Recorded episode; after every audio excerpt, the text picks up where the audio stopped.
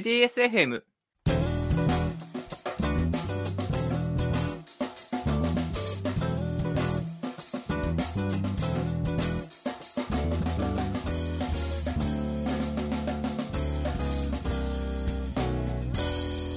LDSFM 本日のゲストは中山さんです。よろしくお願いします。はい、よろしくお願いします。えー最初にお知らせです。NDS 第58回勉強会が開催されます。また、NDB、えー新潟デベロッパーズ忘年会が開催されます。面白い話がたくさん聞けるようなので、ぜひ、えー遊びに来てください。それぐらいかな。はい。ということで、はい。えー中田さん、お久しぶりです。はい、お久しぶりです。じゃあえっ、と、はじ、最初、初めてということで、あの自己紹介お願いします。はい、えー中山です。えっ、と、新潟市のウォーターセルという会社で、えー農作業記録システムのアグリノートというのの、えーアプリを作っています。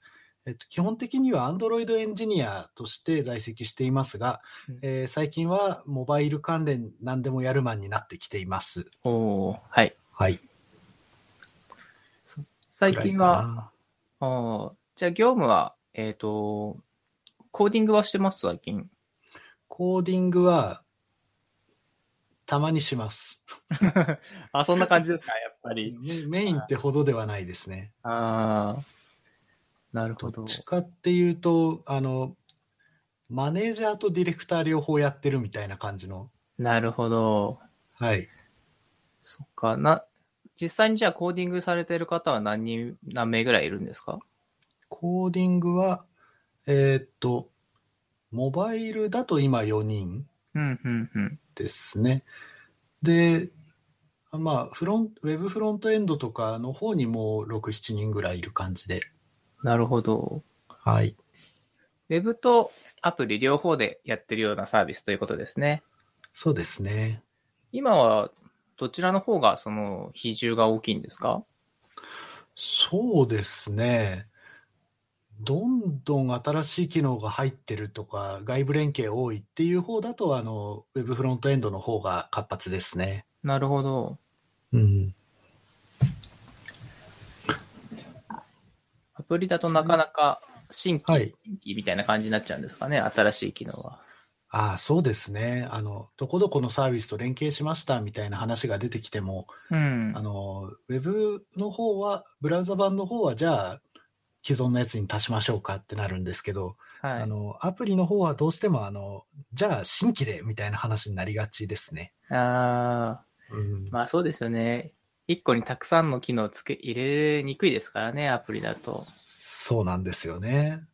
農業 IT というと、えっ、と、多分イメージつかない人も多いと思うんですけども、えっ、と、何をサポートしてくれるサービスになるんですかそうですね。それこそ、そうですね。今まであの、第二次産業とか第三次産業の IT 化っていうのは結構普通に行われてきていて、はい。あの、工場、工場を IT で支えるとか、あの、経営の面、経営の Excel でやっていたところ、Excel も十分に IT なんですけど、あの、ちゃんと会計ソフト使うようになりましたとか、ああいうのも IT 化ですし、はい。で、あの、サービス業で言うなら、あの、ポスとかああいうのも十分 IT 化だと思うんですね。ああ、あの、そうですね。はい。そうですね。あの、まあ、サイゼリアとかで注文取るときに iPod Touch 使ってますとか、ああいうのもまあ IT 化になるのかな。そうですね。確かに増えてきましたね、そういうものも。そうですね。で、えっと、ただそういうところに第一次産業ってまるっと取り残された部分があって、なるほど。はい、あの、の農業界隈の最後の技術革命みたいなのが、あの、農機の発明っていうところで、納期。はい。農機、農業機械ですね。あの、トラクターとかコンバインとか、うん、うん、うん。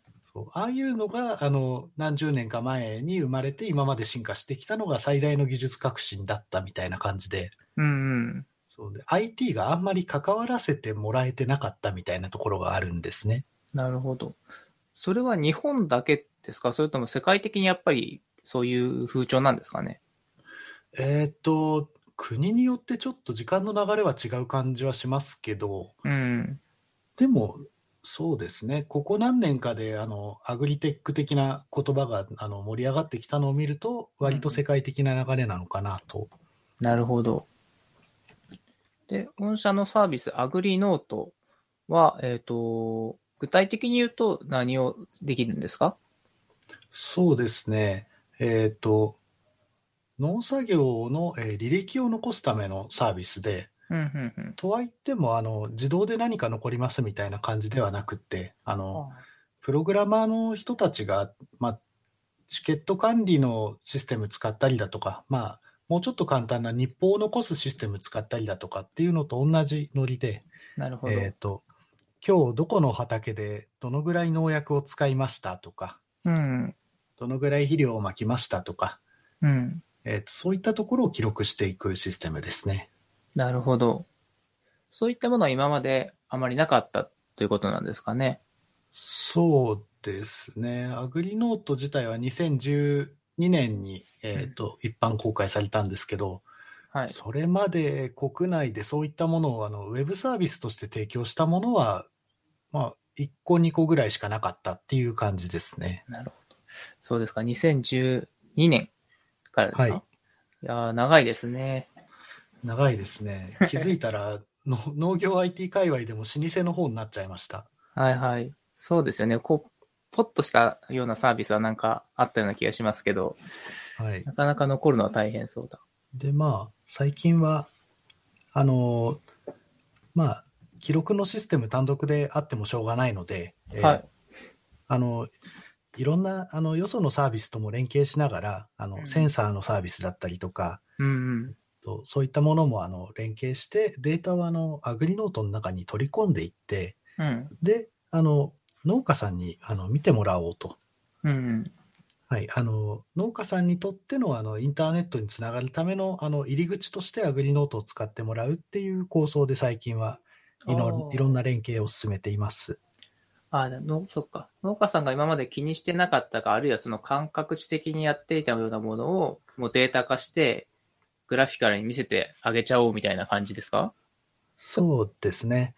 であ、まあ農家さんあの農農業のためのサービスっていうのはあのこの5年6年ですごく増えてきたんですけどうん。あの皆さんあのツールとしてあの狭い範囲のことを専門的にやるっていう、まあ、ツールとしてはいいんですけどはい。あのそういう方針を取ったがためにあの、農家さんがまとめてここだけ見れば OK みたいなインターフェースがなくなっちゃったんですよね。ああ、ダッシュボード的なものがないんですかね。そうなんです。う。ん。そう、それであの個別にはいいサービスなのに、あのなかなかあの農家さんの目に触れないみたいなこともあって、うん。はい、それであのアグリノートが、まあ、ダッシュボードの役割を担いたいなっていうのがありますね。おーいいですね。かっこいいな。うん。大事なとこですね。ですね。それがこの前あの NHK で紹介されそうになったんですけど、されそうになった。されたんじゃない ですか。えっと、クローズアップ現代で、はいえっと、そうね、あの、AI がうまい米を作った農業革命最前線っていうかっこいいタイトルではいはい。出てたんですけど、うん。これ、あの、あれなんですよ。アグリノートで、アグリノートをダッシュボードとして、いろんなサービスの情報を見てもらって、さらにそれを農家さんに実際に使ってもらおうっていう、あの、実証プロジェクトだったんですけど、うん。はい。あの、あれですね。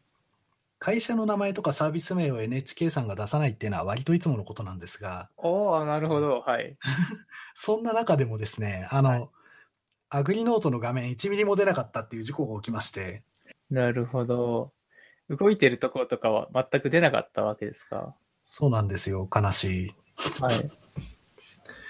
とはいえ、あの、まあ、この番組で紹介された、あの、田植え機が自分で土地の肥沃度を測りながら走行して、おあおの実際に田んぼの中のどこが、あの、養分がいい感じで、どこが痩せてるか見えるとか、おおなるほど。あ、でも、植えた後ってそんな走らないですよね。そう植えた後はもう、そう植える時に、植える時が最後のチャンスみたいなところがあって、はい。で、そこで、えっと、まあ、足りなかったところは、あの、その田植え機がですね、お尻から肥料を出していって、あの、ちょっと調整はしてくれるんですね。いやー、なるほど。はいそ。うっていうすごいのもありますし、で、植えた後ちょっと育ってきてからは、あの、ドローンで、はい。はい、あの、ドローンで、あの、葉っぱのですね、緑の、緑といいうか赤外線の出方で、あの、活性度がちょっとわかるので、うん。はい。はい、こちらもあのそちらで活性度を見た上であの痩せてるっていうか育ちが悪いとこに肥料をまきに行くみたいなのをやってますね。おーあのー、今実際にじゃあドローンとかは、御社でやってるんですかいやあのそれこそあの基本的に連携という形でやっていて、うん。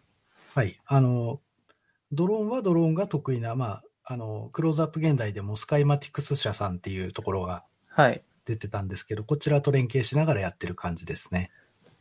じゃあ実際の画像の、えっ、と、なんていうかな、まあか、解析か。解析とかはやってるんですかそうこれもね解析とかも割とお任せしていて本当に僕ら出してるだけみたいなところが。はい。そこなんか大事かなと思って、まあ、はいはい。そうそうそう。そっか。なるほどな。そうですよね。だって人数そんな多くないし、画像解析までやったら、多分、そのサーバー側リソースも相当大きくなっちゃうでしょうね。そうですね。うん。そうですね。でもそうだね。人、あの、インターフェースって絶対必要だから、そこを、うんなんか、なんだろう。そこを抑えてるのっていいですよね。そうですうね。ん、実際に農家さんとコンコンタクトを取る部分でもあるし、うんうんそこって他の人たちなかなか広げれないと思うんですよね。うん。うんうんうん。だからとてもいいポジションなんじゃないかなと思います。はい。もう、他の、あの、連携先の皆さんも、あの、なんだろう、アカデミックな方の知識は、あの、大丈夫だし、あの、成果も出せるんだけど、うん。農家さんに、あの、見せる場所がないって言って困ってて、うんそうですウね。ェブサービスの運営の仕方がよくわからんっていうことで相談しにこいら来られることもありますね。そうですね。どんどん来てもらってハブになっていけたらいいですね。そしたらそう、ですね。他が参入しやすくなるじゃないですか。うんんそうそういう意味では。要はこういう新しいアイデアがあるんだけど、それをその、例えば農家さんに配ったりとか難しいし、使ってもらうのもすごく難しいっていう時に、そのアグリノートさんがね、あの、そのハブになってつなげてあげれたらすごくなんか未来明るいなって感じがしますね。そうですね。今は大抵あのセンサーとかと連携してもあの自分のところでビューアーは持ってるけどアグリノートでも見れるみたいなケースが多いんですけど、はい。今後はあのアグリもう自分とこでビューアー用意しなくてもアグリノートで見せれるからいいやって言ってくれる人たちが現れると一番嬉しいなって思いますね。そうですよね。なんかその API 仕様みたいなのだけ決めてもらって、あとはいここに沿っていれば、うちがうまくやっときますよみたいな感じがあるとかっこいいのかなって気がしました。そうですね。なんかそうなってくるともうあのマネーフォワードとかに近い感じになってきますね。 ああ、そうですね。各銀行と結びつけるみたいなそうそうそうそう。感じだけど、はい。他のカードとかなんとかとみたいな。うん、でもやっぱ大事ですもんね。うん、僕もマネーフォワード使ってますけど、うんうんうん。そっか、いいですね。そう、ちょっと話変わりますけど、コシヒカリがなんか永久米じゃなくなりましたよね。一級米 か。なんかそんなのありまし たね。今年はだいぶ不作だったのもあったみたいですけど、はい。はいなんかちょっとショックでしたね、さすがに。確かに。 なんかコシヒカリが暑さがもともと苦手みたいな話があるみたいで、ああ、はい。確かに。このこの夏の猛暑はさすがにダメだったみたいな。うん。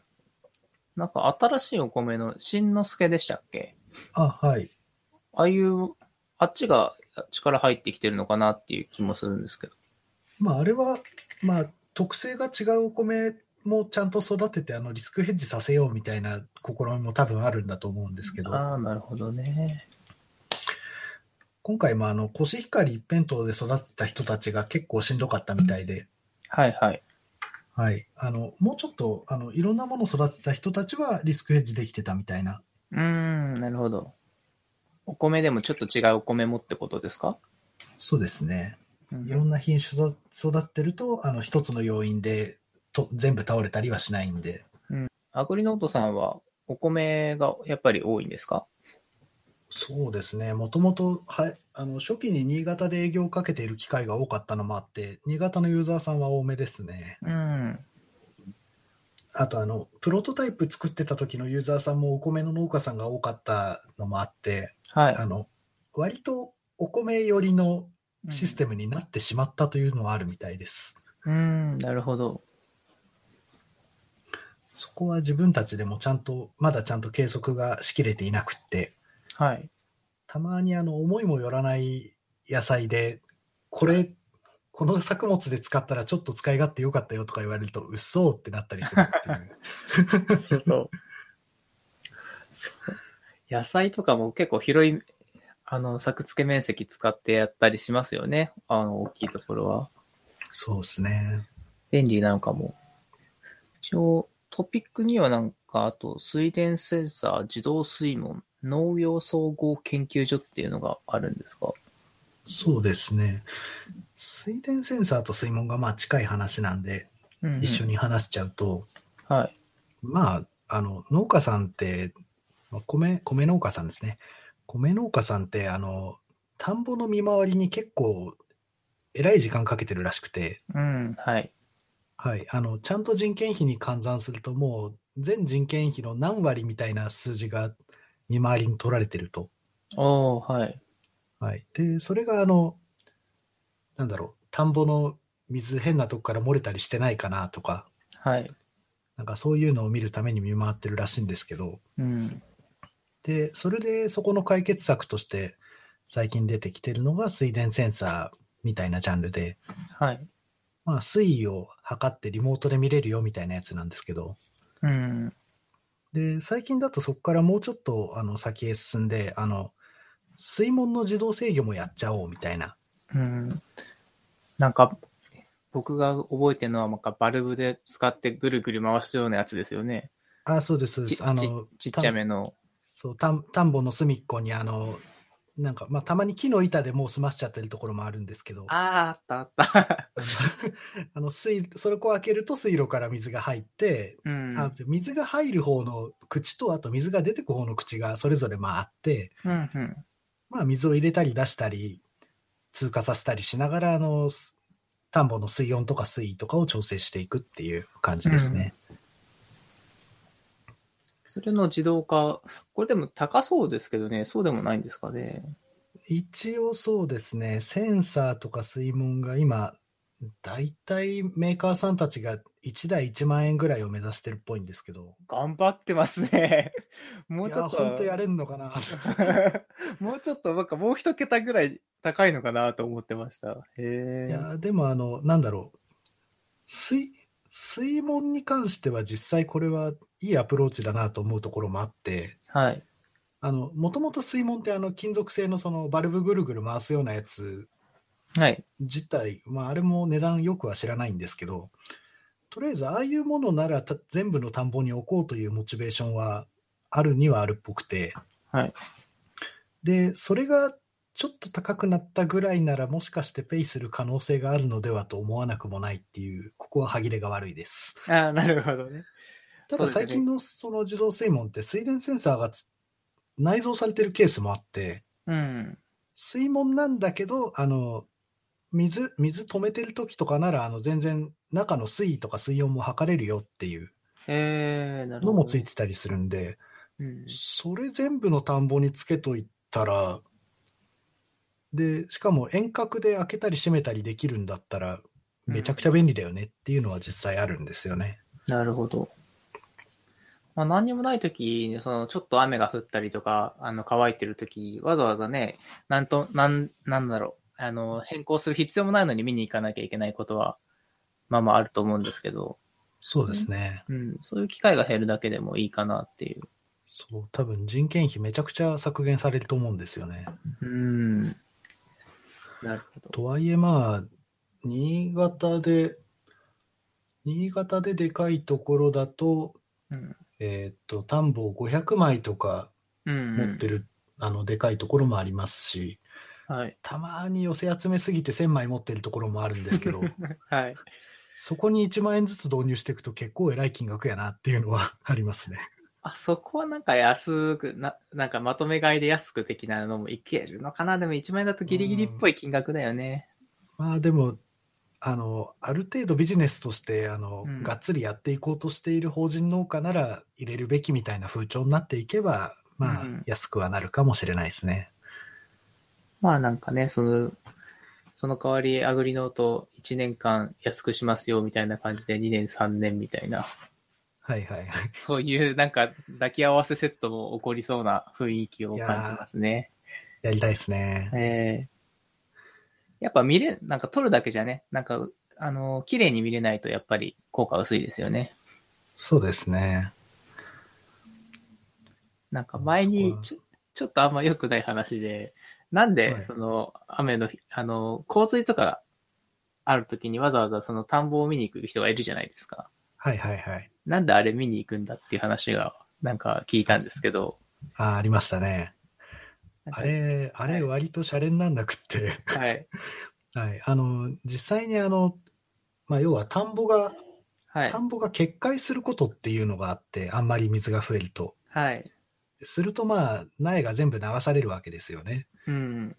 で、そうな、特にあの、まあ5月に田植えして、で、6月に台風来ましたなんてなると、はいはいはい。まあまだそんなに、そんなにね、ちゃんと根付いてない時もあって、うん。で、全部流されたらこれ、金額にして何百万円の損失になるんだなんて考えると、うん。まあ怖くて見に行っちゃうよねっていうのはちょっとわかるんですよね。そう。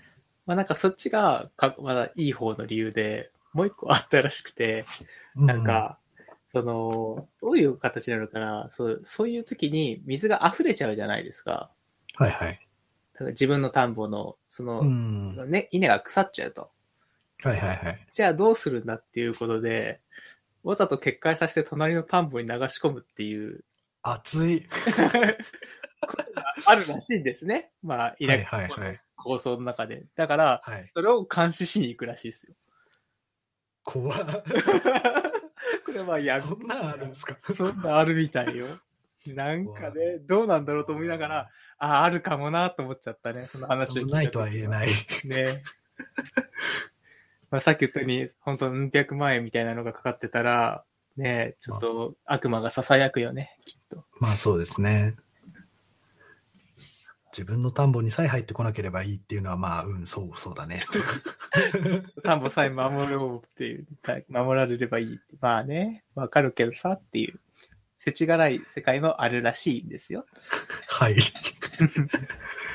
はい。 さて、じゃあ、田んぼの話はこれぐらいにして、そうですそうでね。すね、と農業 IT のまあ別の側面としてっていうところなんですけど、はい。えっと、最近ちょっとあの一緒にお仕事させてもらうことが増えた農業総業総合研究所さんっていうはい。会社があるんですけど、うん。こちらが割と流通系の会社で、はい。あの社長さんが元八百屋さんらしいんですけど、おおなるほど。はい。で、そこから、まあ、流通の会社立ち上げて、うん。いや、で、まあ、IT は本当に隠し味というか、はい。あの、随所随所で使ってはいるんですけど、うんあの、基本的にはビジネスモデルがすごいみたいな。なるほど。あの、このの、の農総研って呼んでるんですけど、はい。農総研さんの、あの、まあ、野菜をあの出荷してもらうあの集荷場っていうのがあって、うん。そこに農家さんが野菜出しに来るんですよ。はい。で、それを、あの、まあ、あの、登録してる農家さんしかまあ出しちゃダメではあるんですけど、うん。あの、持ってくると、あの、基本的に引き取ってくれて、うん。で、引き取るときに、あの、何々さんの何々っていう野菜ですってう、ん。バーコード発行するんですよ。うん。で、そこで、あの、農家さんが値段自分で決めていいと。うん。で、そのバーコードっていうのが、もう、出荷先というか、販売店によっても、別々のものが発行されるようになっていて、うん。というのもですね、あの、じゃあ今日は、えーこのトマトを、はいえーイオンに300円で出荷しようっていうふうに思ったときに、はい。あの、まあ、それを農家さんが自分で入力してバーコード発行するんですよ。うんでそれを自分のトマトの袋にペッて貼り付けて、じゃあ、うんあとよろしくお願いしますって渡して終わりなんですね。うーん。で、これが、えーっと、結構怖いのが、あの、近隣地域だけじゃなくて、結構離れた場所のスーパーにも並ぶことがあるんですけど、おーそこの流通が結構ブラックボックスで、謎の技術だなって思ってるんですが、いや今聞いただけでも結構不思議で、その、例えばその、さん農家さん適当に値段つければいいじゃないですか。はい、まあ、買い取ってもらえるから。はい。で、その、負担、売れなかった時は誰が負担するんですかはい。で、そこがちょっと上手で、えーっと、うん出荷する時点ではお金のやり取りがないんですよ。うん。うんうん。で、これはどっちかっていうと、そのバーコードがすごいような気がしてるんですけど、あの、はい。売れた分だけお金が支払われる。おーこなれんていうか、その、すごいですね。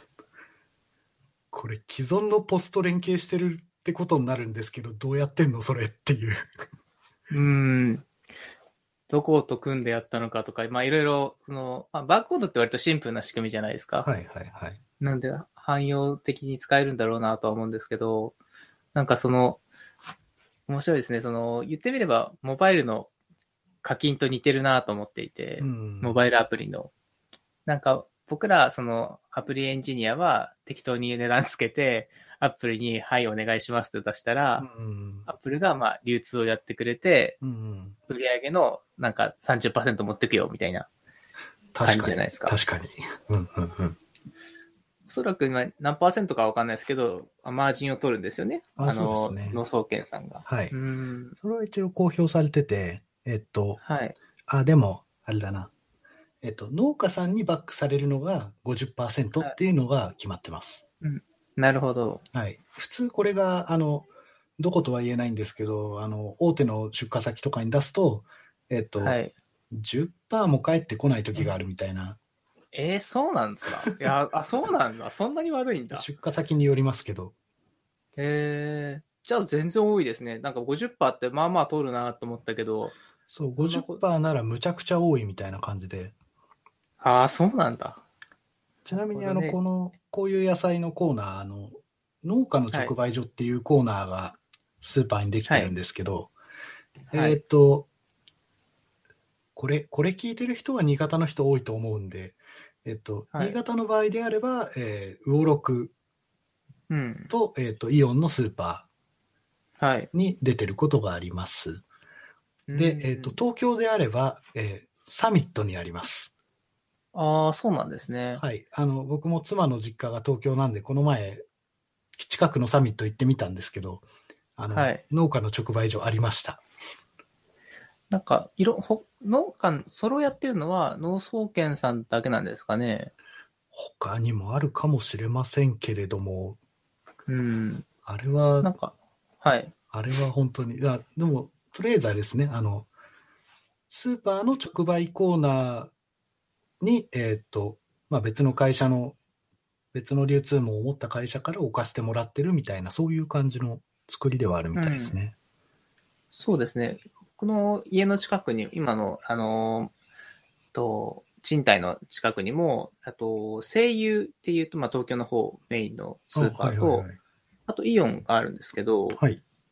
両方ともやっぱりその、メインのその野菜コーナーとは別のところに、うんうんあのーなんか農家さんが作ったっぽい感じで置いてあるんですよね。うん、名前とかも入ってて。そうですね。それ、それ系の一つっていうことになりますね。でもひょっとしたらそれが農総研かもしれないってことですよね。かも、イオンの方はそうかもしれないです。へえ。こうパッと見た目だと特に、あの、どこがやってるかとかわかんなかったんですけど。そう。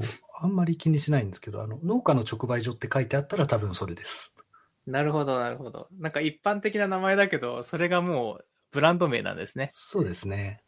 へえ。で、まあ、今度う見てみち、ます。うちはちょっとそれ、そこの、あの、中で、えーっと、まあ、今までは農家さんが持ってきたやつを、まあ、紙ベースでのあの栽培管理みたいなのはしてもらってたらしいんですけど、うん。あ、の、そろそろちゃんと IT 化したいということで、はい。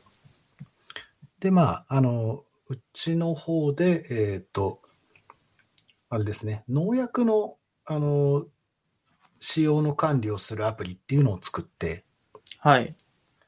で、あの、そ、それをあの農総研さんに提供させてもらったっていう形で、あの、お付き合いしてます。おーこの野菜はこういうの、えー農薬を使ってますよみたいなのがわかるんですかそうですね。あの、農薬使いましたっていうのを逐一農家さんに、あの、入力してもらってっていう、まうあ、んい、いつものアグリノート的なことをあの農家さんにしてもらうやつですね。なるほど。でもまあいいですよね。その農家さんも忘れたりとかめんどくさかったりするのが、それを入力するだけで、なんかいい流れができるんなら。ですね。で、まあ、農薬、この農薬って、この作物に使っていいんだっけとか、はい。この農薬って何回使っていいんだっけとかっていうのもちょっと農総研さん向けには強化したアプリを作って、うん。はい、ちょっと、そこだけあの、うっかりアグリノートより高機能になってしまったっていう、なるほどちょ。ちょっと早く追いつけさ、追いつかせないといけない状況になってます。 なるほどね。やっぱりまあ特化したらね、そっちの方がやっぱり少し秀でますよね。そうですね。おいいですね。えっと、アンドロイドの、えー入門書書かれたんですよね。あ、はい、出させていただきました。はい。はい、あの、技術評論者さんからというすごいネームバリュー付きで、おーはい。はい、大変良かったです。 あれ、これちらって、あれ、あの、一人で執筆でしたっけ一人で書きました。はい。おーすごいなやっぱ一人ってすごいよね。うん、本当だ。一人、一人、いやー、一人すごい、あの、気楽ではありました。ああ、なるほど。はい。こういう本はなん、なんか、えっ、と、きっかけとかあるんですか書くことになった。なかなかその普通の人は、あのー書くことも少ないかなと思うんですけど。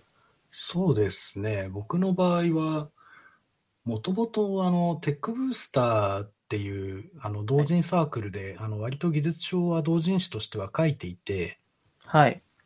で、そうですね。あの、よくブログも書いているし、キータとかも書いているしっていうことで、えっと、はい。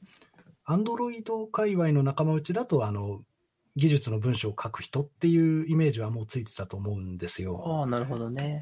で、そんなご縁もあって、えっと、アンドロイド界隈のあの、昔からの友達に、あの、なんか編集さんがこういう企画の本書く人探してるんだけど、やるって言われて、うん。で、あの、ツイッターの DM で来たんですけど、おーはい。で、一応、あの、うちの会社大っぴらに副業を OK していなかったので、はい。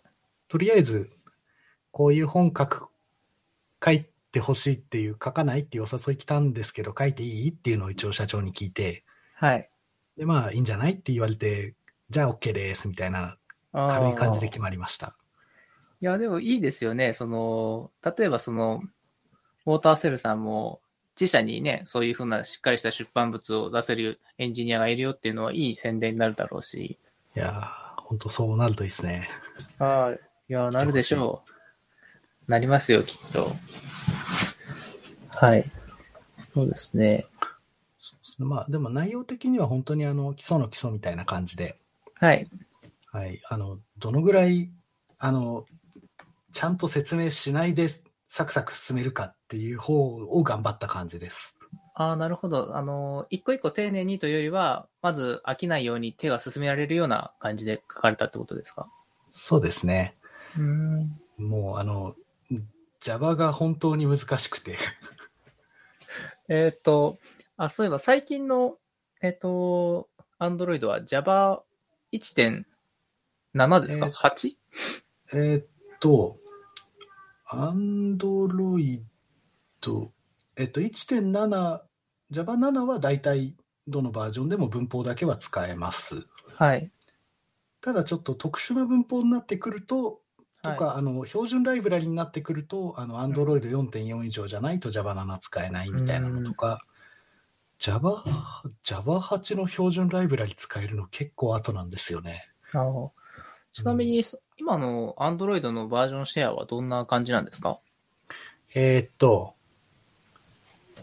ちゃんとは覚えてないですけど、そろそろ、あの、一番下が Android 5.0でいいんじゃないかみたいな感じにはなってきてますね。そろそろ4.4捨てれそうな感じですか 4K、うん、4K そろそろ、さい最近新規リリースとか、あの、リニューアルがあるようなアプリたちは、大体うん。 5以降が来てますね。うん。なるほど。で、そろそろ、あの、気合の入った人たちが、もう6以降って宣言してる時もあって、なるほど。まあなんかそうですね、最新のその、今 VR とかも流行ってきてるじゃないですか。はいはいはい。あっちの方になってくるともう6以降ですよね、確か。そうですね。ちゃんと、デイドリーム、デイドリーム対応がその辺からですね。はい。はいとかあるから、やっぱり、あのーそういうメーカーさん、あのーなんだろう会、会社は6以降とか結構言いたくななりますよね。うん言語周りで言うと、はい本当は最近の流行りってもうコトリンなんですよね。コトリンはどれぐらいな感じなんですか一応名前はいっぱい聞くようになったんですけど。えっと、もう、はいあ。の、新しくプロジェクト作る時のハローワールドをコトリンで始めるっていう設定が Android はい Studio に入ったんで、ああ、なるほど。もうとりあえずコトリンでいいでしょっていう人たちが、あんまりハードルがなくなってきちゃったっていう。なるほどな。そうですね。前はその導入が少しハードル高かったりとかしましたよね。何年か前そうは。ですね。そうそうそうそう、開発ツールちゃんと組み合わせるのが大変だったんですけど、うん。もう今はデフォルトでできちゃうので、はい。はい、あの、だいぶ増えてきましたし、まあ、はい。怖いっちゃ怖いのは、もう、大規模カンファレンスになってくると、はい。あの、スライドに書いておくサンプルコードがコトリンじゃないと質疑応答で、はい。なんで Java だったんですかって質問が来るらしい という、ひどいですね。まあ、なるほどな。め、めちゃくちゃ怖いんですけど、あれですか、コトリンのいいとこは、やっぱりその、塗る、オプショナルとかの、あのー方が厳格のとこですかね。もありますし、あの、拡張関数かけたりするのもありますし、なるほど。結構頑張れば DSL かけますし、うん。なるほどなな。んて感じで、結構、あの、本当に近代的な言語の、あの、いいところを寄せ集めました系言語なので、はい。まあ、その辺は、あの、Swift も似たようなもんですけど、それがですね、スイストはどうなんですかね。僕、最近全然変わってないんですけど、 はい。あの、まあ、人気はあるようなんですけど、うーん、正直言って結構その、バーバージョンアップでこう破壊的な変更も多いし、はい。なんかそこまでその、アップルの SDK と親和性高くない し、とかでですね、あの、まあ、な、なんだろうな、なんか、まだこれ一本出て、なんか絞れきれないような気がしている言語ですね。思っあーたなよるりほど。はい、時間かかってるイメージがありますう。んうんうん うん。 まあ、人気はある、難しすぎるんですよ、スイフトって。まあまあまあまあ。はい。だから、そのスイ、スイフトのディスコードサーバー、あの、サーサーバーか、サーバーとかあるんですけど、入ってみてると、その、なんていうか、型のめちゃめちゃ高度な話を延々としてる人たちばっかりで、これ普通の人触ってんのかなと思う思うことが多いですね。ああ、なるほど。はい。そういう意味では面白い言語なんですよ。ただ、なんか、まあね。はい、その、なんか、ね、簡単、簡単にっていうかね、あの、アプリケーションガンガン作ってる人たちにとっては、ちょっと難しすぎるんじゃないかなっていう言語になってるような気はしますね。うん。これは、まあ、コトリンでもよく言われるんですけど、はい。あの、まあ、コトリン自体は、やり始めればそんなに難しくないよみたいなことも言われるんですけど、はい。個人的には、あの、やっぱりあの、これはかつてというより、まあうん JVM の上で動いている以上、うんあ、の、仕方なくこうなった仕様だよっていうのがちらほらはあって、はい。で、たまにそういうのでハマるんですよ。うーん。でそういうのがある以上、あの、Java 知らなくてもコトリンは学べるよって大きな声で言うわけにもいかない部分はあると思っていて、ああ、なるほど。まあ、それで僕の方もあの Java にしちゃったんですけど、なるほどね。はい。で、これ Swift も似たようなところはあると思っていて、はい。あの、オブジェクティブ C というか、あの C 言語だった頃の都合で残っている仕様みたいなのがちらほらあるなっていう。そうですね。それがまあ、だんだん消すために拡張し、あのーアップデートして、広報互換性がなくなって、みたいなのがあるん で。そうですね。あれ、でも、iOS SDK のはい。あれこれを触るために、あの、構造体ってなくすわけにはいかないんですよね。ああ、まあ、うん、構造体っていうかは Swift にもストラクトとかあるので、多うん分マッピングはでき,、ありますねできるはずなんですけどね。そうそう。ただ、近近代言語ってストラク、あの、クラスがあったらストラクトってあんまりないじゃないですか。そうですね。だから、そう、その辺も変なんですよ。Swift って、クラスとストラクト両方あって、なんかまあ、あれですよ ね。その辺がなんか辛みが感じますね。これストラクトって何のためにあるんだっけあ、そっか、C 言語だったからか、みたいなのをいちいち考えないといけなくって。そうですね。うんうん、どうなんですかね。 まあ、はい。なんか、まだなんかその辺が、うん、あの、なんだろう。ファースト言語に慣れてないような気がしてますね。ああ。めっちゃ勉強になりま した。あ、すみません。と言っても僕ほとんど最近触ってないんで、あの、 あ、そういうふう、なんか、チラ見してる人はこんなこと考えてんのかなぐらいで、 うんうんうんって感じです。はいな。る ほど。そうなんですよ。いや、なんか、いや、本当本当は、今頃はもう Swift 一色だろうと思ってたんですけど、もともとは。 結構まだ Objective-C で書いてる子さんの人たちとかいるんですよね。うん。もありますし、今、まあ、後で話、話題には出ますけど、あの、リアクトネイティブも未だに内部実装は、ほぼオブジェクティブ C ですね。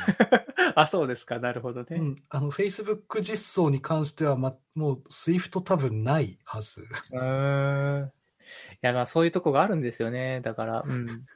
完全にもう Swift で十分でしょって言い切れない世界が iOS にはあるかなと思ってますね。うんうんうんうん。なるほど。そう。今回の、えっ、と、たった1日でみ基本が身につく Android アプリ開発入超入門っていうことなんですけど、はいこちらは、その、例えば RX 系の技術だとか、そういう内容は入ってるんですかいや、全然入ってないですね。うんというよりも、ライブラリの導入はもうかなり高度な技術と位置づけて、もはう手い。を出さずに置いて、おー、はい。で、というかもう、この本のレベル結構すごくて、はい。あの、アンドロイド未経験の人を対象にするんっていうのが割と入門系だとありがちなんですけど、はい。あの、もっと低いところを見て、なるほど。はい。プログラミング未経験者が読む可能性もちょっと考えてくださいみたいな。えー、それはなかなかす低い方。まあ、じゃあ、もうそれこそ小学生、こ中学生ぐらいが読めるような本に仕上がってるんですかね。読めば読めるんじゃないですかね。ええあの、本当にあの、Java の説明がしんどかったっていうのはそこで、はい。あの、変数の概念からスタートなんですよね。ああ、やばいですね、その辺は。やばいですはね。うん。変数とはからスタートして、で、ふわっとさせなきゃいけないけど、嘘はついちゃいけないっていう板挟みで頑張ったみたいな。ああ、なるほど、なるほど。で、結局、クラスの概念ちゃんと解説してない。はい。おお、名前なはるほど。名前は出しましたし、はい。あの、まあ、最初の、最初にして唯一のコントローラーであるアクティビティというクラスの中に、メソッドを書いて処理を分割することができるよみたいなのは説明したんですけど、はい。でも、クラスとはっていう、うん。この new っていうのは何のために用意されているのかみたいなのは、はい。もうちゃんとした説明は避けました。なるほど。ああ、じゃあな、やっぱりその手を動かして、まあ、プログラムというものに興味を持ってもらう。っていうようなとこはいがそっちです。うん。いや、大事ですよね。うん。そう、なのでもうこの、そのなんだろう、サンプルアプリをどんどん組み立てていくような章はサクサクと書き進められたんですけど、はい。あの、Java 言語についてざっくり理解してみましょうっていう章はもう筆の進みが遅いこと遅 いこと。まあ、そうですよね。いや、これちゃんと本読んだ方がいいと思うよ、みたいなところもあるしね。そう。あの、本当にあの、これで Java わかんねえなってなったら、別の Java の本買ってくださいっていうはい気。持ちでは書いたんですけど、なるほど。まあ仕方ないですいねや。ー全部を、やっぱり、ある程度スコープをどこかに絞らないと本は書けないですよね。はい。もうここは、ただ本当にそういうレベル感にしていくことはもう、あの、編集部と僕の間ではもう認識は一致してたので、うん。もうその道を行くしかないだったんですけど、なるほど。いやーでも本当書きながら、ダメだ、俺は Java を何も理解できていないみたいな気持ちになって、 なんか、その説明すると、するレベルになると、またちょっと違う、なんか知識感が必要になってくる感じもしますよね。そうですね。 Java はすごく大きいから、言語としても。そう、あと Java、Java 特有なんですけど、あの、メモリアドレスって言葉使えないし、ないんですよ。ああ、そうなのか。そう、あの、メ変数とか参照みたいなのを説明をしようとすると、メモリアドレスの説明しないといけないんですけど、はい。メモリアドレスという言葉がそもそも出せない上に、うん、あ、の、JVM ってあの、参照というか、メメモリ、メモリのアドレス直接指してるわけじゃなくて、はい。ヒープ領域の中に データが用意されちゃうので、はい。あ、ダメだ、これは説明ができないみたいな。 まあね、あの、その C 言語とかを知ってる人たちだったら、そう、そういうようなもんだよって言えるんだでしょうけどね。そうですね。逆からだとなかなか難しいかもしれない。あまあ、そ、その辺で、どうせあの説明にならないからと思って、あの、はい。多分これ系の本にしては珍しく、あうの、ん。変数は箱っていう表現を避けました。ああ、なるほど。うん。あの、それだけはやりたくなかったっていうのがあって、はいはい。そう、そこが達成できただけでも僕はちょっと満足しています。なるほど。結構レビューとか多かったんですか本を書いてるときは。レビューは、いや、全然、あ、そうなんですか。なんか、その編集者さんなのかな、かはらい結構読まれて、直してとかある、差し戻しがあるのかなと思ったんですけど。あと、一旦全部書き切っちゃいましょうで、ああ、なるほど。はい。まあ、200、200ページちょっとだけといえばだけなので、うんうん。まあでも、そうですね。一章提出するたびに、まあ、チェックはしてくれてましたね。うんで、差し戻しも、あの、GitHub で管理してたんですけど、はい。 GitHub でマークダウンで管理してたんですけど、まあ、確かに一章書くごとにちょいちょい異臭は立ってましたが、うん、あなるほどね。なんか問題があったら、異臭でチェックができるような感じで。そうですね。なるほど。ただあの僕もとりあえず全部書き切っちゃえであの異臭を見たのは割と大体書き終わった後みたいななるほど。はい。その後まああこんなこんな指摘来てたんだって言って直すみたいななるほど。特に、このツールにはお世話になったな、みたいなのありますかそうですねツールで言うとあもともとこのあの僕についてくれた担当の編集さんというかはい。あの編集プロダクションの会社の方がいたんですけど、はい。あの、そちらの方、そちらの会社で作っている、あの、ビブリオスタイルっていうあのツールを利用した、はい。アトムのプラグインがあって、ビブリオスタイル。はい。これ僕知らないですね。うん。あの、CSS 組版っていうジャンルのツールで、はい。あの、まあ、本のレイアウトをですね、CSS で組んじゃおうという、はい。えあーの、CSS の仕様の中にあの、なんだっけ、メディア、はい。メディアプリントみたいなやつが確かあったと思うんですけど、はい。あの、その印刷用の CSS 仕様をがっつり使って、うん。あの、CSS だけで本書き切っちゃえ、みたいなうんのの、あのツール群まとめたのがビブリオスタイルがその一つって感じです。なるほど。で、それのプラグインを、あの、その会社さんがうまいこと作ってくれてて、はい。僕はアトムで、あの、マークダウンをひたすら書きながら、はい。あの、右側のペインにそのリアルタイムプレビューが出てくるっていう、ああ、はい。しかも CSS で結構綺麗に実際の組版がもう結構ついた状態のやつが見れる状態で書き続けたみたいな、おーなんかちょっとテンション上がりそうですね。結構気持ちよかったですね。うん、なるほどな。もう、それがまあメインの執筆環境でしたし、はい。あとはそうですね。まあ、時間なかったんで、あんまりがっつり適用しなかったんですけど、はい。えーっと、えーっと、わかめさんって方が作ってる、はあい。の、PRH っていうはい。ツールがあって、うんうん。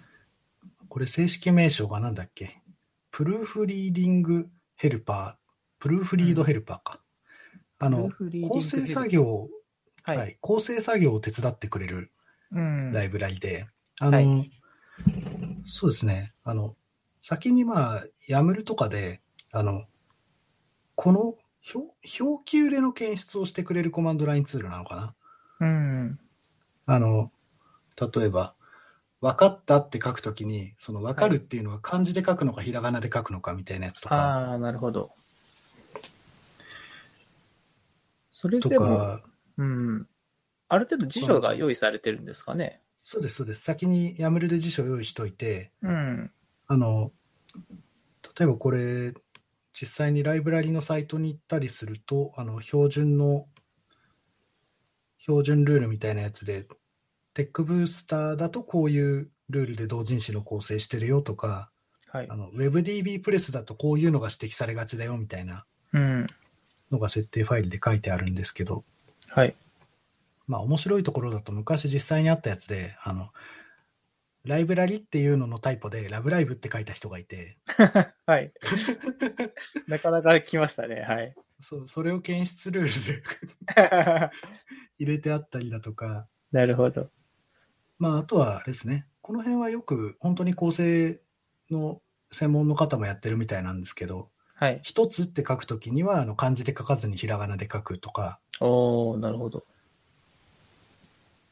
まあ、だ大体はその、あの、かっこつけて漢字で書かないでひらがなで書けよっていう系のものが多いんですけど、なるほどね。ちょっと分かりにくいからっていうか感じですかね。そうですね。例えばなんかもそうですね。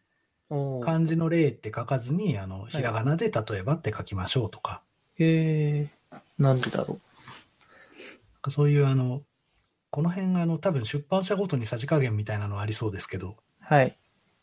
はい、一応そういう感じのコマンドラインツールがあって、うん。で僕はもうこれだいぶ、もう本当に3、4年ぐらい使ってるんで、あの、大体これ書いたら怒られるなってのが指に染みついていて、ああ、なるほどね。はい。 もう、もうなんか言われなくても大体いけるんですけど、はい。あの、これもアトムプラグインが、はい。あちょっと設定必要なんですけど、アトムにプラグイン入れることができて、はい。で、あの、アトムの中でやばいところがあったら下に赤線つくんですよ。うん。ああ、それは分かりやすいですね。はい。かなの勝で手あのに変えるわけじゃ、あの、変換するわけじゃないんですね。はい。あの、ここ、これダメだよって言われて、マウスオーバーすると、こうこうこういう理由でダメだよっていうのが出てくるみたいな。はい。で、それ使って、まあ、で、似たようなツールで、えーっと、レッドペンっていうのもあって、これがどちらかというと日本語表現ですね。うん。あの、何々の何々の何々のみたいなのがめっちゃ続いてますみたいなのを赤くしたりとか。おおこれもあの、アトムプラグインがあって、ひたすら、あの、日本語の怪しいところを、あの、赤く下線つけてくれるみたいな。だかー。うんうんら結構、細かいところもあって、何々だと思いますみたいな、はい。いう、あの、表現をすると。これあの、皆さんよくやっちゃうと思うんですけど、はい。あの、本として、書籍として書くときは、あの、もう自信を持ってあなたは書いてるんだから、そんな思いますとか、あうんの、そんなよ弱いこと言うんじゃないっていう、まあ確かに確かに。 それ読者が不安になるでしょっていうことで、あの、書籍として書くときはそういう表現しちゃいけないんですよ。なるほど。で、それが、例えばこのレッドペンの場合は、あの、うんウィークエクスプレッションっていうリントルールがあって、はい。もうこれリントなんですよ ね。なるほどね。はい。リントルールとして、あの、あの、弱い表現ですみたいな。 うーん。とか、なんだろう。送り仮名みたいなリントルールもありますね。ああ、なるほど。でもそれ結構辞書大変た、大きいですね。これは自分で設定するっていうよりは、あの、もともと用意されてるやつうん。でいく感じですね。どこが作ってるんだっけえーっとね、あ、リクルートですね。ええはい。リクルート社が作っている、あの、日本語表現の修正支援ツールです。なるほど。あれですよね。別にあの、携帯素解析とかしてるわけではないんですよね、きっと。ああとね、レッドペンはしてると思います。あ、そうなんだ。へこれは。あの、ルールの名前の中にダブル女子とかあるんで、え。はい。女子が連続して、あーあの、ガガーとか書いちゃった時ああ、なるほど。に赤くなるとか、うん。あとそうですね。あー文章中の二重否定の検出とかありますね。ああ、なるほど、ね。ダブルネガティブって名前で。確かにやってるかもしれない。何々しないということもないみたいな。ああ。パターンでなんとかなりそうな気もするけど、確かに分割してるかもしれないですね。ですね。ただパターンじゃないと検出しづらいだろうなってのももちろんありますしうんね。そうですよね。あの、常用漢字ってルールとかもありますし。ああ、それはもうね、あのこ、れは辞書ですね。なるほどな。なるほど。いろんなツーなんてル。こはい。うはい。こういうツールが、を、あの、まあ、アトムと組み合わせながら、うあの、結構コードを書いてるのに近い感覚で、あの、直していってますね。うんじゃあ、ああの、メインエディターはアトムだったんですね。そうですね。これ系のツールはアトムが一番充実してます。ええはい。まあ、今回、その、非常にまあ入門書的な書籍を書かれたってことなんですけど、はい。技術的には、えっ、と、もう少し RX、リアクトネイティブなどの方が、えっ、と、まあ、お仕事なんかでは使ってる感じですかそうですね。今は仕事だと、はい。あの、新規のプロジェクトは大体リアクトネイティブでうん。作っちゃってますね。RX が逆に新規だとあんまり使わなくなったところはあります。ああ。リア、あ、RX、えー、そっか。まあちょっと、すいませんリアクトネイティブだとあんまり使う場所がないっていうのもそうなんですけど、あの、リアクトネイティブでは、その辺のデータ処理の部分は何を使ってるんですかリアクトネイティブだと Redux 使ってますね。あはい。あの、どうしてもリアクトというライブラリを使ってる以上、Redux から離れづらいところがあって、うん。えーっと、リダックスとかあのフラックスっていうやつの方がもうちょっとあの考え方としてはプレーンで、まあ、状態を管理しているところにその命令がいって、この、このアクションの内容でデータを変更してくださいっていうのがはい。届くので、えーその状態を保持しているストア側でそれを使って吉野に状態を変更して、うん。、で、変更後の状態をビューに改めて流してあげるっていう、まあ、はい。そういった構造のことをフラックスって呼んでいて、はい。まあ、リダックスはリダックスっていうライブラリがあるんで、それ使うしかないんですけど、はい。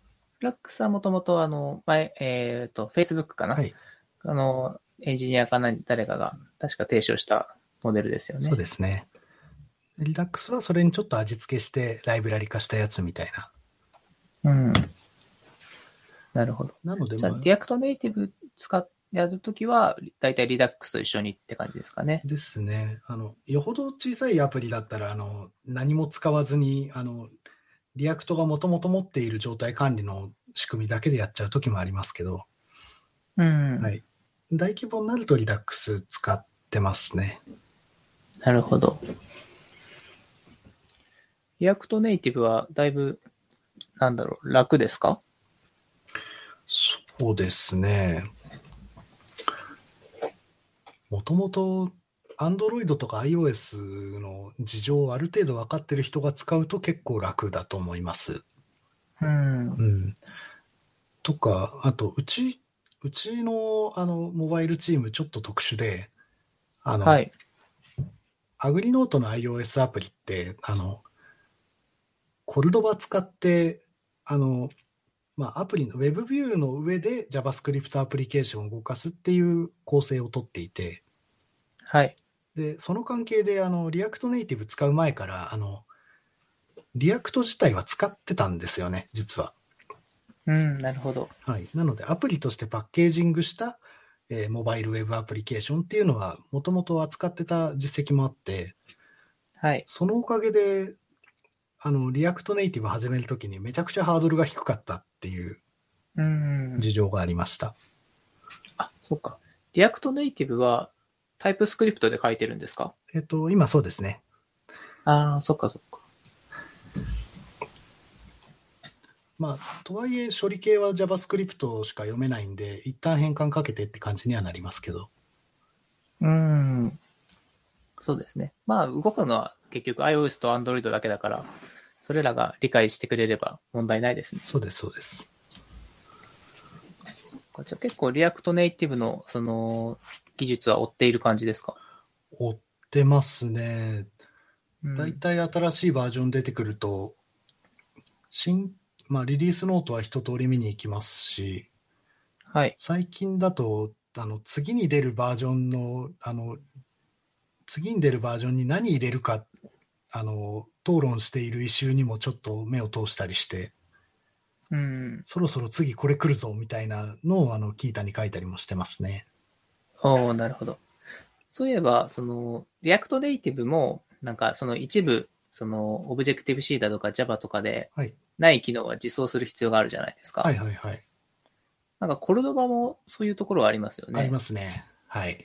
じゃあけ結構似てる感じはします考え方ある意味近いくらいだと思いますよ。もうなんかうん1週か2週回った結果そういう発想になっただけなんですけど。あの、なんて言ったらいいのかな。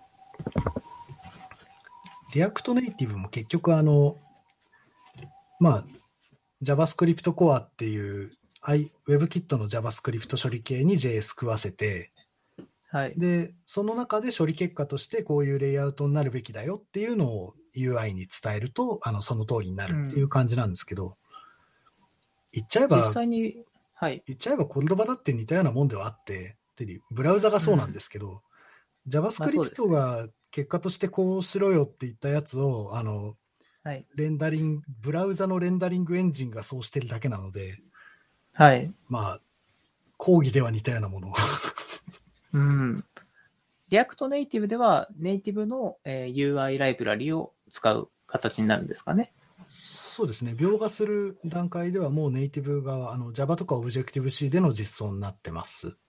うん。はい。まあ、なそるほこどかそこの実際の描画に使ってるとこも結構、あの、Facebook が自分で作っちゃったりはしてるんですけど、うん。はい。なるほど。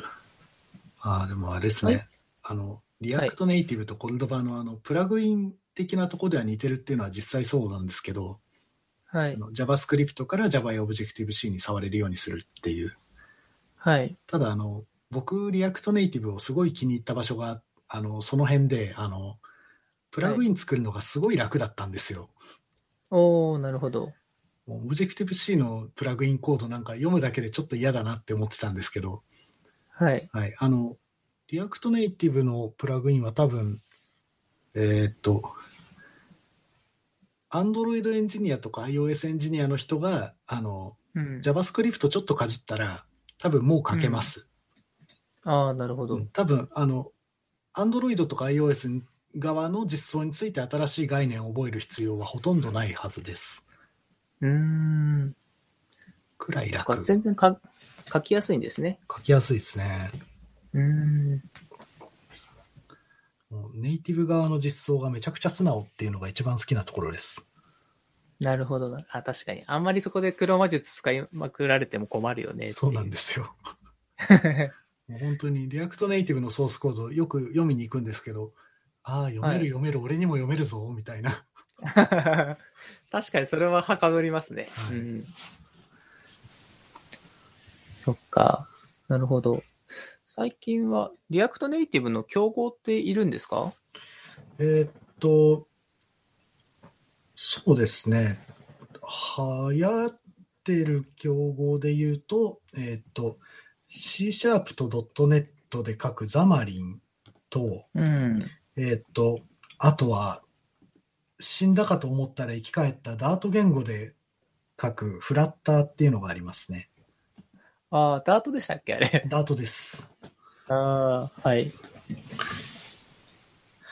あれ、あれ、特性が面白くてって話すると結構無限に話せるのが危ないんですよ。うん。ああ、確かにちょっと今日は時間ないかもしれない ね。ざっくりとはまあ、ザマリンがリアクトネイティブと一緒で、あの、UI はネイティブっていううんスタイルをとってて、はフラいッ。ターは何を血迷ったのか、OpenGL の上に独自描画エンジンを作って、そこで UI 作ってます。なるほどね。はいはい はい。そっかそっか。じゃあ部品も全部、その、フラッターの中でオリジナルで実装してはい。るんですね。なるほどな。綺まあ、麗綺麗なマテリアルデザインが出てきていいよっていうお話は出てくるんですけど、あれ全部自前でゴリゴリ作ったやつだからなっていう。でもきっとなんか CSS とかで書けるんですよね。あそれを CSS っぽいスタイルで書けますね。はい。へえ、それはすごいな、やっネイテぱィブり。コード通してない、うんネイティブの UI 通してないんで、早いには早いんですよ。ああ、なるほどね。う。なんのでそこはあのすごくいいなと思ってます。そっか、そうすると多分、その Android と iOS 上で再現性も高く実装できるでしょうね。ああ、そうですね。うん。なるほどね。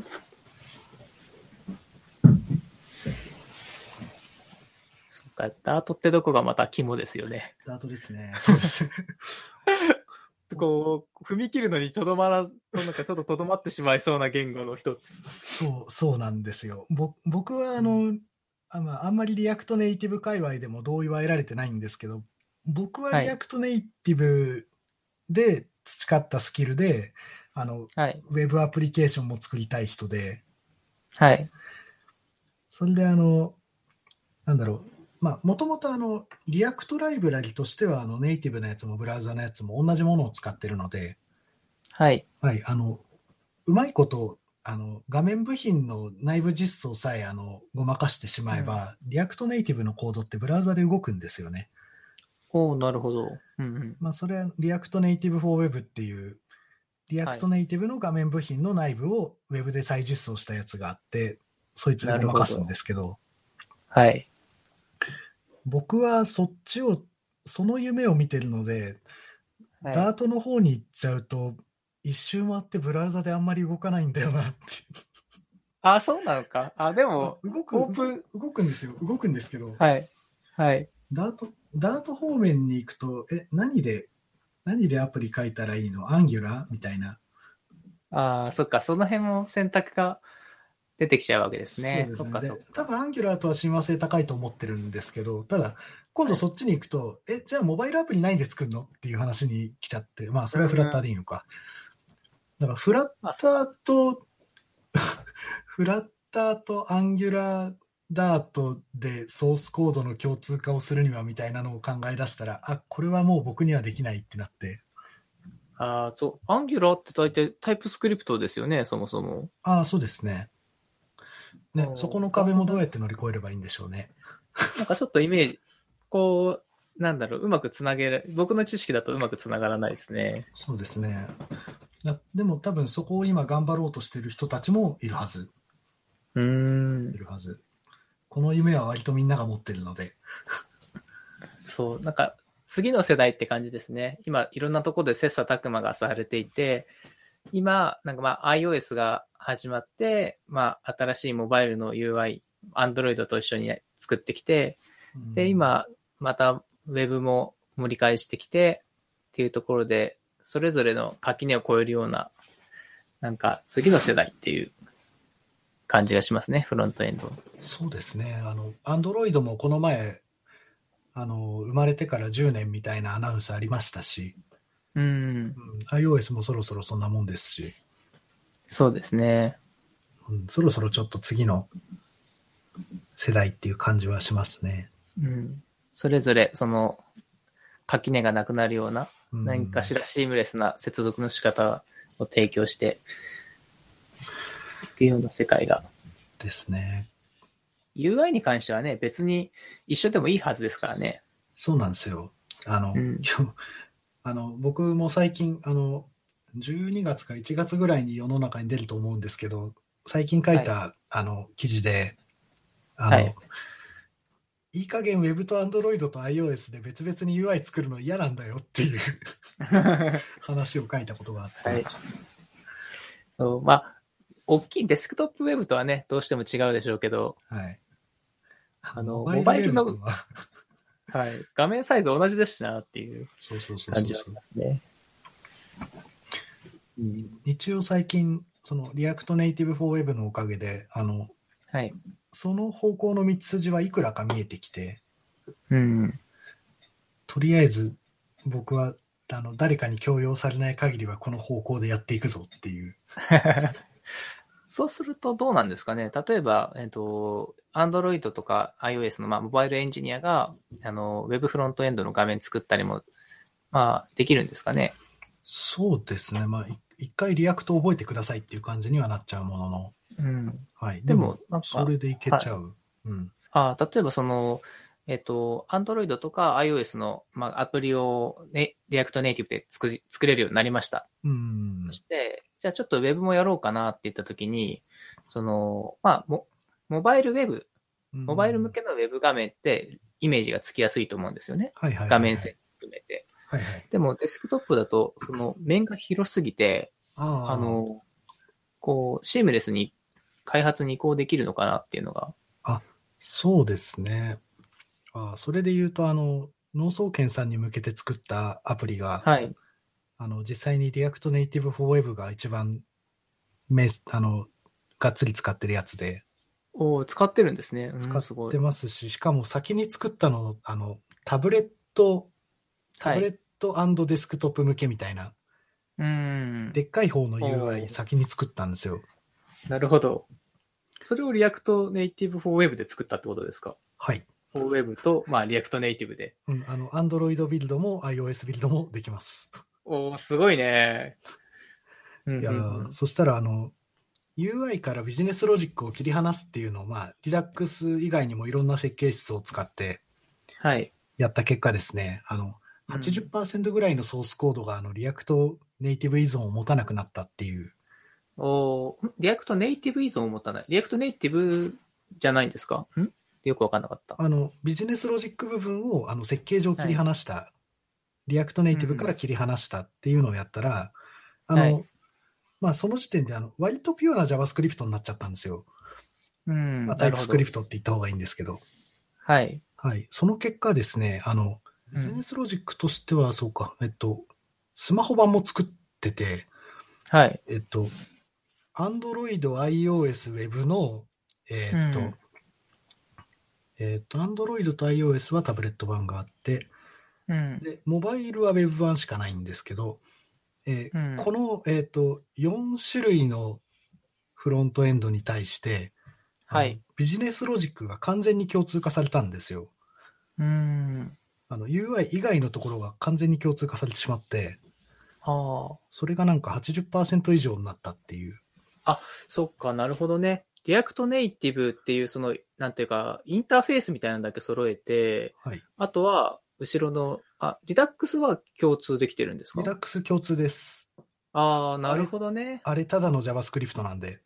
なるほどね。それで、あの、まあ、メインに合わせたリアクトネイティブを書いてるっていうようなそうです、そうです。感じ。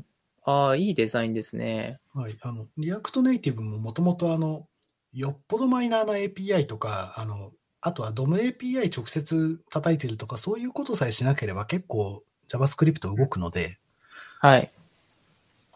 ので、リダックスぐらいなら全然ちゃんと動きますし、という感じで、うまいこと、表面だけ差し替えてっていうのがいけちゃいました。なるほど。なんか僕は最初リアクトネイティブをいろんなところでっていう話があったんで、その、なんだろう。パーツとかで、逆にデザインの方を共通化していくのかなと思ったんですけど、うんうんそうじゃないんですね。なうるん。ほそどうですね。。デザインは、えっ、と、そのタブレットデスクトップ版は一緒ですけど、うん。えっ、と、てか、デスクトップウェブ版作ってもどうせタブレットで見そうな気がしたので、はい。じゃあタブレットに寄せちゃおうでタブレットに寄せたやつが1個あと、なでる、ほど。モバイルウェブ作るときはもう諦めて、うん。あの、画面遷移の入り口からもう変えました。なるほどね。はい。もうモバイルでアクセスすると全然違う入り口から入るっていうのにして、ああ、いいですなのでね。ひ表面の画面はもうまるっと作り直しですね。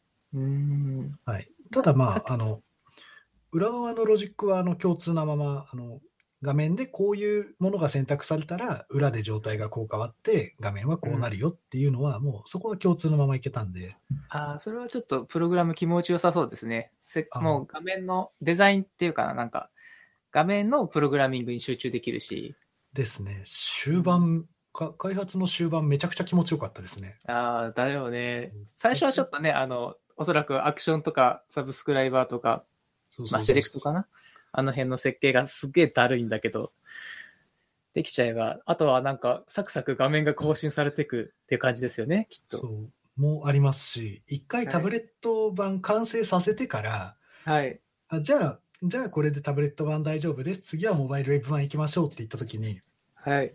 あの、チームでやってたんですけど、あの、はい。上がってくるプルリクが、あの、はいことごとく、あの、UI のプルリクしか来ないんですよ。おおなるほどね。あ、気持ちいいですねビジネス。ロジック、ビジネスロジックのプルリクほとんど来なくて、うたまにビジネスロジックの方のプルリクが来ると、ん。はい。あ、そっか、インターフェースの流度がね、ちょっと変わったのね、わかるわかる、みたいな。なるほどね。うん。いや、本当にそんなのが終盤に入ってきて、めちゃくちゃ気持ちよかったです。そうですね。もうそこで通信系とか突然触り始めたプルリクが来ると、これどうしたのってなるっていう。なるほどね。新しい仕様は入ってないはずだよねっていう。デザインどこ持っていこうとしてるんだかなみたいな話になっていくわけですからね。そうそうそうえーっと、まあ、そんな、えーっと、リアクトネイティブ、えー、がっつりの、えー、ウォーターセルさんですけど、エンジニアを募集しているということで。そう。はい。えっ、と、モバイルチームもそうですし、えーウェブフロントエンドのチームもそうなんですが、あ、あとサーバーもそうですね。えーあ、全部ですね。はい、全部です。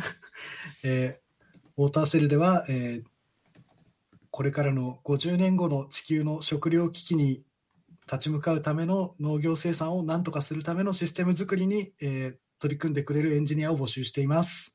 おぜひ、えーまだ、えーと、新潟に働きに来てくださいって言わなきゃいけないんで、新潟にいる人たち中心でよろしくお願いしたいんで すが、えーぜひとも、えーウォーターセルにちょっと、ウォーターセルのドアを叩いてみていただけると助かります。でも、あれですね、その、中川さん、あ、すみません、中山さんとか、その、マネージングできる感じだし、いっそのこと、場合によっては、まあ、東京都言わずとも、各地、県外でも、なんとかなりそうな感じがしますけどね、話を聞いてると。ああ、サテライトオフィスとかあってもいいですよね。うん。またはその、なんだろう、業務委託みたいな、要は、やっぱ東京の方にいて、あの、地元に帰んなきゃいけないけど、地元と仕事がないっていう人もまあまあいたりするので、ああ、はいはいはいはい。はい。そういう地方のニーズを集めて、月に1回出てくればいいよぐらいな、懐の深ああそういですねこともできるんじゃないかなという気もしそうますでねすね。ちょうど今、会社であの、はいリモート勤務について実験をしているところなので、あうまいこと回るようになると月1勤務うん月1出社みたいなルールまで頑張って持っていけるのではないかとは思います、そうしたらなお、あの、新潟だに限らずと、えーいろんなところで働ける人が出るんじゃないかと期待しておりそうま。ですすねうまあん。そこまでやったら既存メンバーが何人かあのじゃあ湯沢住むねみたいな変なこと言ってますけどああまあいいんじゃないです か。まあちゃんとねあ、あの、きちんと仕事ができて集まれれば、あの、あ必要な時に集まれれば。そうそうそういやいっそなんか越後湯沢ぐらいの方が東京との交通の便いいんじゃないかなんて話が出てきてなんか、まあ、越後湯沢はいいですよね。拠点作っておくには。 そうそうそういいばいい場所だと思う。あの、農業地としても。両面で見てもはい。じゃあ、そんな感じですね。ここでプレゼントのお知らせです。本日ゲストスピーカーで来ていただいた中山さんが書いたたった1日で基本が身につく Android アプリ開発超入門。こちらを希望者の方にプレゼントいたします。もしご希望される方は Discord サーバーにアクセスしていただきコメントをください。ご応募お待ちしております。NDSFM ではゲストスピーカーを募集しております。NDSFM で話してもいいよという方は、えーぜひ、えーお便りください。お便りの宛先は、えー、Twitter、ハッシュタグ、NDSFM、または Discord サーバーをにアクセスして、えーコメントをください。お便りお待ちしております。ということで、えー本日は中さんさんでした。どうもありがとうございました。ありがとうございました。